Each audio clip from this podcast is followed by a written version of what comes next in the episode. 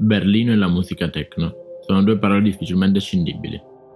L'unicità della club culture e della techno berlinese è ambientata nella storia di una città devastata, che guarisce dalle ferite della seconda guerra mondiale.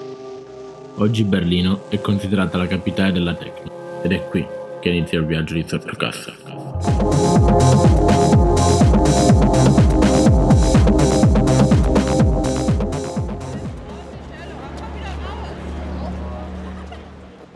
La capitale tedesca, una volta, non era così moderna. Per ben 28 anni il muro ha diviso in due non solo una città, ma anche la possibilità per i giovani di riunirsi e stare insieme a divertirsi. In una Berlino ancora divisa, cominciò a diffondersi un nuovo genere musicale proveniente dagli Stati Uniti, con i suoi suoni bassi e pesanti, violentemente elettronici e volutamente ripetitivi. La techno catturò fin da subito l'attenzione dei giovani berlinesi.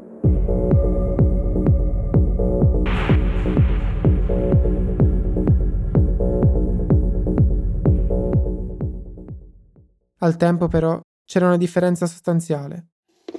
Nella Berlino Est i giovani potevano solamente acquistare legalmente dischi ed ascoltarli nelle proprie camere. Mentre nella Berlino Ovest nascevano i primi club, seminterrati sporchi e bui dove il DJ set era composto da due casse e qualche luce strobo.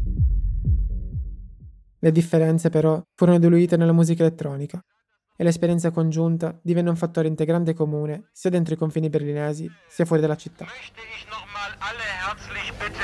Bitte bewahren Sie Disziplin. Ich höre, der Kontrollpunkt ist zu. Das bedeutet, die, die aus Ostberlin zu uns kommen wollen, die können es. Alcuni dicono che negli anni 90 la Tecno abbia fatto di più per l'integrazione delle due Berlino di qualsiasi programma politico. Con la caduta del muro di Berlino ci fu una fusione di ideologie, di modi di vita e percezioni della realtà che hanno contribuito alla nascita della Berlino che conosciamo oggi.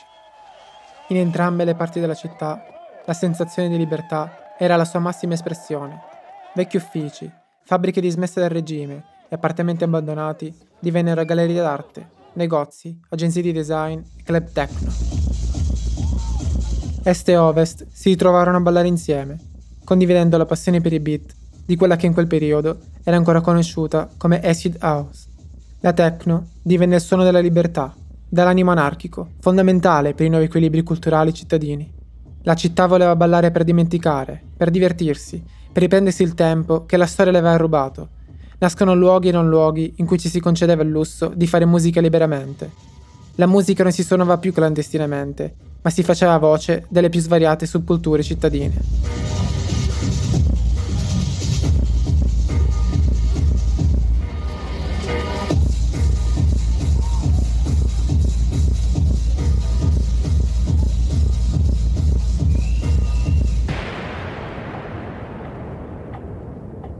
La musica techno divenne la colonna sonora della riunificazione di Berlino per tre ragioni.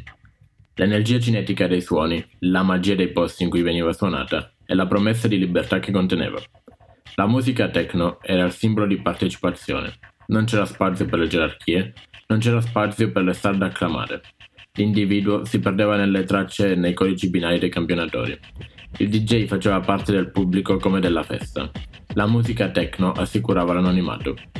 Così scrivono i due autori Denk e Von Thulen nella prefazione del libro Il suono della famiglia.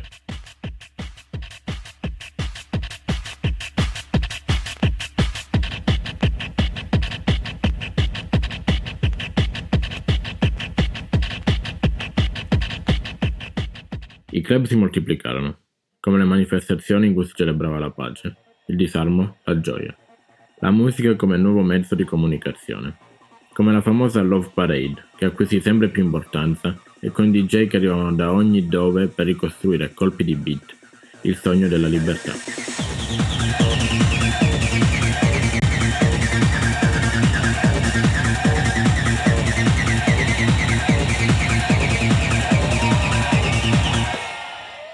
A distanza di 30 anni dalla riunificazione della Germania, il 3 ottobre 2020 è stato celebrato il primo Club Culture Day della città di Berlino. I club sono cultura, era lo slogan della campagna portata al Parlamento tedesco per far dichiarare i club vere e proprie istituzioni culturali. Così lo scorso 5 maggio i club sono stati decretati come luoghi di cultura e non più di intrattenimento, dove figuravano insieme a bordelli, casinò e sale da gioco. Berlino è ancora la capitale mondiale della techno, con decine di club che ospitano serate e DJ provenienti da tutto il mondo. Se hai mai cercato informazioni sulla vita notturna berlinese, saprai sicuramente che c'è un nome che spicca su tutti gli altri. Berghain.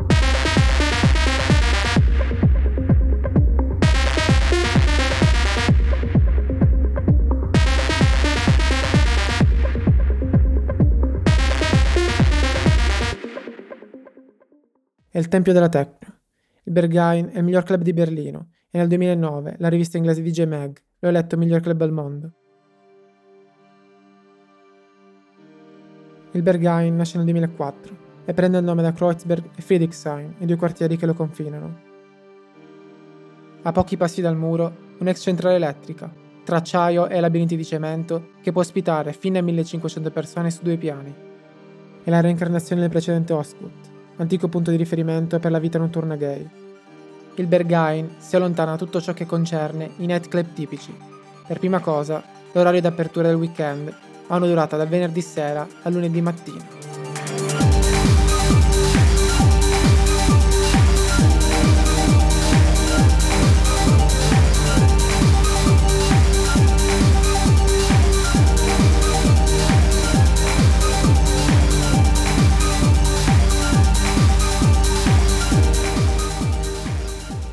Non c'è un'area VIP, né specchi o pareti riflettenti da nessuna parte. Puoi indossare qualsiasi cosa tu voglia al Berghain, che tu voglia vestirti o meno, e puoi praticamente fare tutto quello che ti pare, a patto che non impedisca alle altre persone di divertirsi. Questo se in effetti riesci a superare la selezione. Le lunghissime code per entrare al Berghain sono famose, proprio come l'apparentemente casuale selezione alla porta, che non fa altro che alzare le aspettative per chiunque si stia avvicinando all'entrata. Il non sapere se si sarà accettati o meno la serata è diventato una cosa a sé stante. Online puoi trovare moltissimi consigli, come indossa vestiti neri, parla tedesco o aspetta in silenzio in fila, oltre a innumerevoli testimonianze delle persone che non sono riuscite a varcare la soglia del club. Esiste anche bergenchannel.com, un simulatore online che usa il riconoscimento facciale vocale per capire se sei pronto per superare la selezione spietata del Berghain.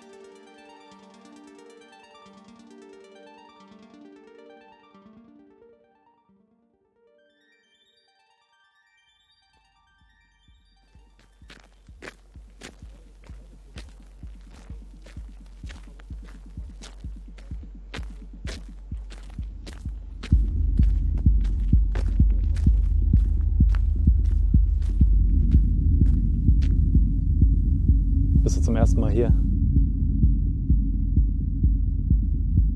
Arrivato alla porta, incontrerai Sven Marklock, il buttafuori più temuto di tutto Berlino. Sven è famoso tanto quanto il Berghain stesso. Faccia sfregiata da tatuaggi alla Mike Tyson, piercing e orecchini ovunque, corporatura possente e il chiodo in pelle immancabile, anche in inverno. Sven rappresenta Berlino nei suoi modi rudi e il suo fascino notturno. Se sei tra i fortunati, una volta dentro ti perquisiranno, pagherai e ti marcheranno il braccio. Poiché ognuno vive questa esperienza nella massima libertà, vengono attaccati dei piccoli bollini arancioni alle tue fotocamere del telefono. Nessun video, nessuna foto. La regola è, quello che succede al Berghain rimane al Berghain.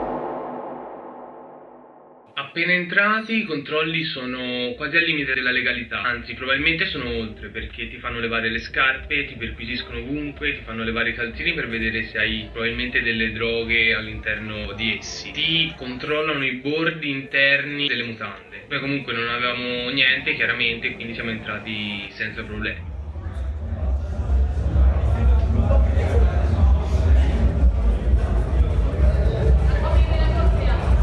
Ce l'hai fatta. Solo un'ultima porta e sei nel mezzo del locale.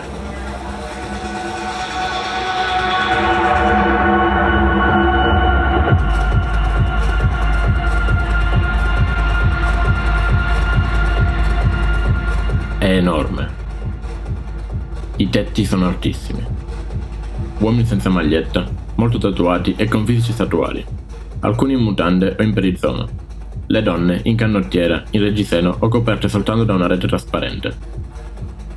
Molti sono tedeschi, ma si vede anche qualche turista che riuscito nell'impresa. I turisti sono spesso visti come intrusi indesiderati. La musica è alta, buia e dura, come l'ambiente attorno.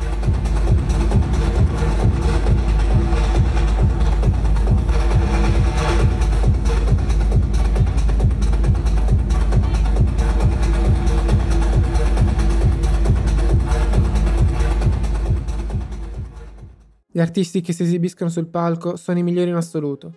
Da tutto il mondo, i nomi più famosi del clubbing una dark techno nella sala principale e un house più melodica e meno severa al panorama bar del secondo piano. La nostra prima tappa è giunta al termine, ma il viaggio non finisce mai. Solo i viaggiatori finiscono. La fine di un viaggio è solo l'inizio di un altro. Bisogna ritornare sui passi già dati, per ripeterli e per tracciare a fianco nuovi cammini. Bisogna ricominciare il viaggio. Sempre. Sempre.